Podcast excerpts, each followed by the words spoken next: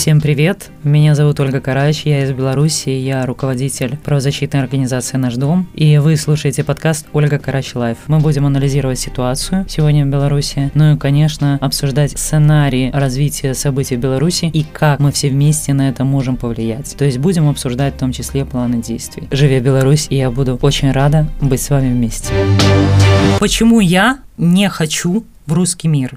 Конечно же, в Беларуси мы все слышали это словосочетание «русский мир». Мало того, большинство белорусов прекрасно понимает, что именно туда сегодня тянет нашу страну обезумевший Александр Лукашенко. Кого-то русский мир пугает политическими последствиями, кому-то наоборот кажется, что это спасение от всех бед и несчастий. Но я не хочу в русский мир. Для любой белорусской женщины русский мир обозначает рабство, а я рабыней быть не хочу. Если говорить про русский мир, то очень важно понимать, что в Беларуси нет и не может быть никакого русского мира в чистом виде. Мы весь Беларусь, мы не русские. Когда кто-то говорит про русский мир, этот человек всегда имеет в виду геополитический выбор. Белоруссия вместо Беларуси. И белорусский мир как часть русского мира. Русский мир – это не только геополитический, это еще и цивилизационный выбор. Все, кто живут рядом с Россией, как наша Беларусь, вынуждены решать, находимся ли мы в составе русской цивилизации или находимся в составе европейской цивилизации. Про европейский или про западный мир как-то так много не говорят, словосочетание не очень прижилось, но мы можем им пользоваться иногда для лучшего понимания. Если мы говорим про русский или западный мир, то речь всегда идет про определенную картину мира,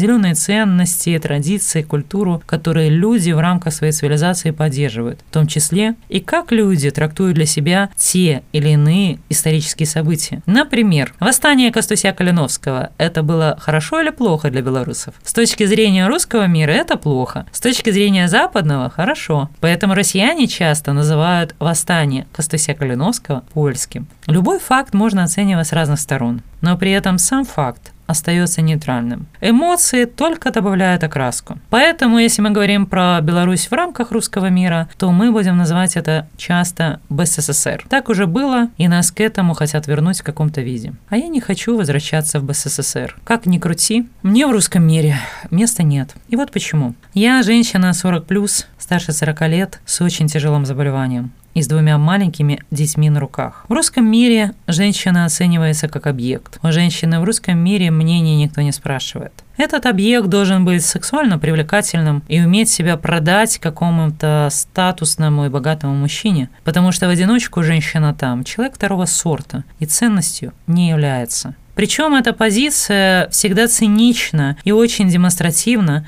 прикрывается псевдозащитой женщин. Но это не защита. Это манипуляция нашим женским желанием защиты и потребностью безопасности. Но реальное отношение в русском мире к женщине, как человеку глупому и слабому, не способному позаботиться о своих интересах и мнение которой, в общем-то, никто не спрашивает. Яркой иллюстрацией здесь служит русский анекдот о том, на какие две категории обычно делят женщин. Ой, какая дурочка и боже, какая дура. То есть в русском мире ты по умолчанию дура, но пока ты молодая и красивая, то тебя это прощает. Это даже миленько, но потом нет. В русском мире женщина – это функция, приложение. Это не партнер, не гражданин, с которым можно строить деловые отношения, ну а всего лишь сексуальный объект. Женская функция в русском мире – радовать глаз и возбуждать сексуальное желание мужчин. Поэтому к внешности и возрасту женщин предъявляются очень большие претензии. Помните фразу, что женщина должна вдохновлять своего мужчину на подвиги? Не сама совершать подвиги, не строить нормальные отношения со своим партнером, Именно на женщину возлагается ответственность за действия мужчин. Твой муж не совершает подвиги каждый день?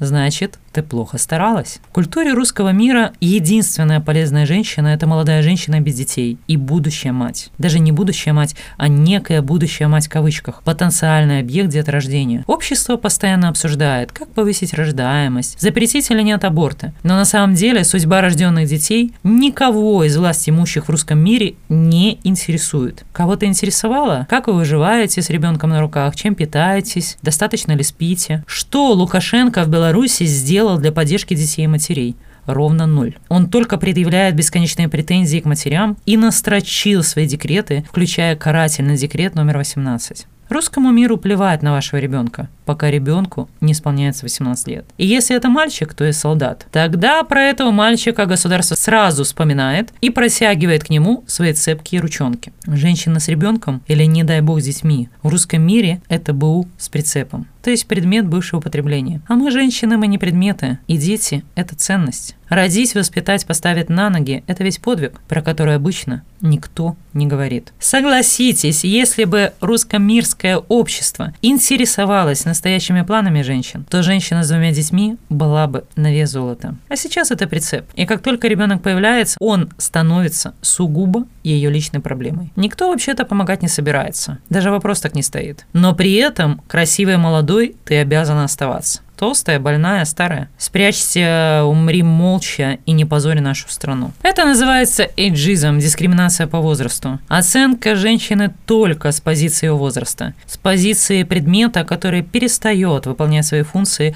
или кем-то уже был использован и становится неинтересен. И все женщины русского мира отчаянно борются за то, чтобы всегда выглядеть молодыми и красивыми. И, конечно, проигрывают. Они отчаянно пытаются сохранить свою ценность для общества и сохранить свою функцию для общества, которое ценит только внешний вид. Получается, что женщины с возрастом старше 40 лет как раз выпадают из этого самого общества и перестают быть ценными и важными. Я многого добилась жизнью. Я знаю, что добьюсь еще больше, но когда я ставлю себя на место простой женщины из русского мира, то задумываюсь, хочу ли я жить в мире, в культуре, где мой опыт, мои знания, мой профессионализм, мои навыки, моя доброта, мои душевные качества не имеют никакого значения. В мире, где имеет значение только мой пол и возраст, и где обесценивают абсолютно все, чем я являюсь. В мире, где я виновата всегда, и где я виновата во всем, и где я несу ответственность за все, что происходит вокруг, даже если я на это не могу повлиять. Хочу ли я быть всегда виноватой? Нет, я не хочу так жить. А ведь есть и вторая категория людей, которые сразу становятся второстепенными и ненужными в русском мире. А это те, у кого нашли какое-то серьезное заболевание, и люди с инвалидностью. Так уж получилось, что культура русского мира пропагандирует культ здорового человека. Если человек заболевает, то считается, что это опять сама дура виновата. Отсюда странное и нелепое объяснение, что это болезнь за грехи или за твое поведение. Но, конечно, если ты идеально, то всегда придумают болезнь за грехи твоих бабушек, дедушек и так далее, и так далее. Серьезно? Для русского мира человек с тяжелым заболеванием или инвалидностью тоже не ценность. А значит, совершенно не важно, какую боль он или она чувствует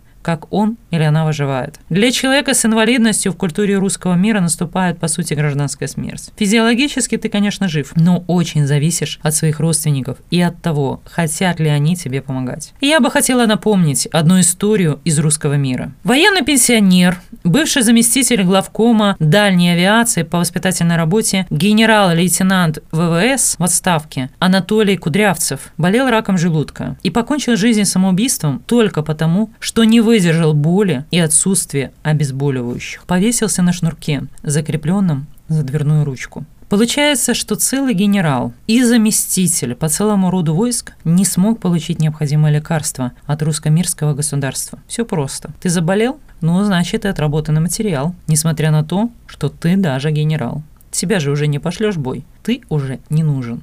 Тихо умри и не позорь наше красивое государство. А что же тогда говорить про простых людей, которые совсем не генералы? Кстати, простой мужчина в русско-мирском обществе тоже не человек, не гражданин со своими потребностями, идеями или мечтами. Это тоже функция, но немного другая. Он тоже предмет. Об этом и цепких ручонках государства в отношении мужчин мы еще поговорим. Русский мир, его по-другому называют патриархат, одинаково больно бьет по мужчинам и женщинам. Отбирая у нас право быть собой и право на счастье. Выжимая все соки соки и выбрасывая людей, когда у них не остается силы. Но вернемся к больным людям. Больной человек, конечно, не может выполнять полноценно функции. И для государства, соответственно, перестает быть ценен. Ему сразу меняется отношение. Теперь это человек второго сорта, которого только пристальное внимание Европы и европейской цивилизации не позволяет запереть лепрозорий, чтобы не позорил своим присутствием нашу процветающую страну. Меньше отсвечивай, и желательно побыстрее умри, чтобы не раздражать окружающих. Печально, но лично я попадаю в обе эти категории. Я имею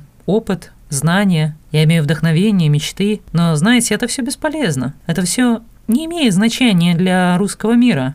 Я не могу с этим согласиться. Мы должны строить общество и государство, где каждый человек имеет ценность. И неважно, сколько ей или ему лет, и какие у нее или у него заболевания. И да, насколько возможно, все должны иметь право на качество жизни. Знаете, лежать прикованным к постели, прокусывать губы от боли и считать трещинки на потолке – это не жизнь. Уж я-то знаю. Я так парализованная лежала три месяца, и мне очень больно, что в Беларуси есть люди, которые так лежат годами. И вот удивительно, достаточно отъехать от Минска на 200 километров к западу, как чудесным образом все именно так и происходит. В Литве получаю довольно серьезное лечение. Да, моя болезнь не лечится, но сделать мою жизнь легче можно. Убрать боль можно, даже в Литве, даже имея очень серьезное заболевание. Но имея необходимые лекарства в возрасте старше 40 лет и с детьми, вполне можно быть полноправным членом общества. Конечно, я не обгоню олимпийского чемпиона. И вообще, наверное, никого не обгоню на беговой дорожке. Понятно, что я уже не буду прыгать с парашютом и уже не сяду на шпагат. Ну ладно. Важно, что я просто реализую все те навыки, опыт, таланты, которые я никогда бы не реализовала в русском мире. А еще культура русского мира предполагает, что любая женщина женщина – враг и конкурент другой женщине.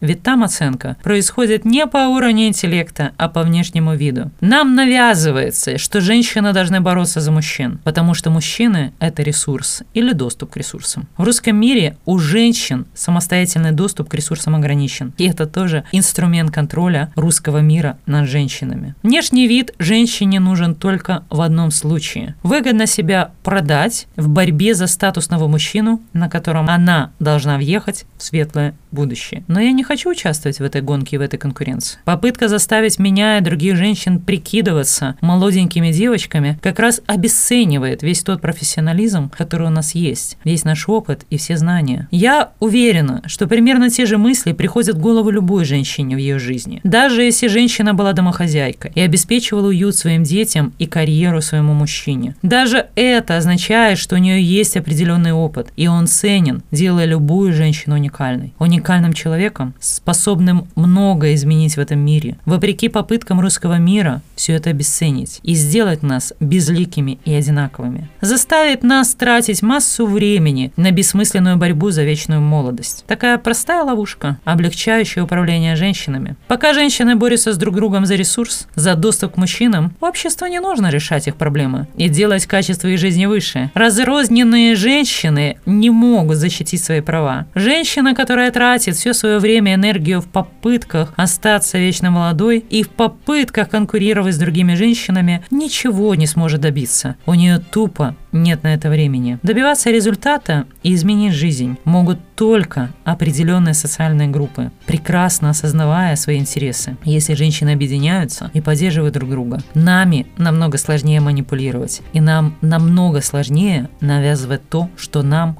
не нужно. А наш женский интерес к группе очень простой. Убрать дискриминацию в обществе, отнимающую и ворующую время нашей жизни. Просто представьте, что дискриминации нет. Нет стеклянного потолка, нет дурацких стереотипов, которые вы, возможно, даже не ощущаете, но которые очень затрудняют вашу жизнь. На всех уровнях каждая женщина испытывает огромное сопротивление общества. Мы к этому привыкли, этого не замечаем. Но насколько легкой и простой была бы наша жизнь без этого сопротивления? Я знаю, что в русском мире моя жизнь станет очень печальной. И я там не смогу ничего, я там буду никем. И я также знаю, что людьми второго сорта станут все белорусские женщины. Мы не для того боролись, чтобы возвращаться в БССР. Мы там уже были, и нам хватило. Мы боремся за справедливое общество для всех, за равный доступ к ресурсам и за то, чтобы каждый человек в Беларуси был ценностью. Молодой или старый, больной или здоровый, с детьми или без. Но это возможно только, если мы будем подальше от русского мира. А про гендерные стереотипы и многие другие вещи мы с вами поговорим в следующих выпусках. Живе Беларусь! Вы слушали подкаст Ольга Карач Live. Если вам понравился выпуск, подпишитесь на беларусь.фм.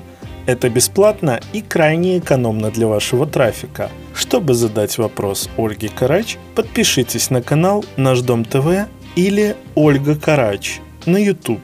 Будем вместе, остаемся на связи, работаем.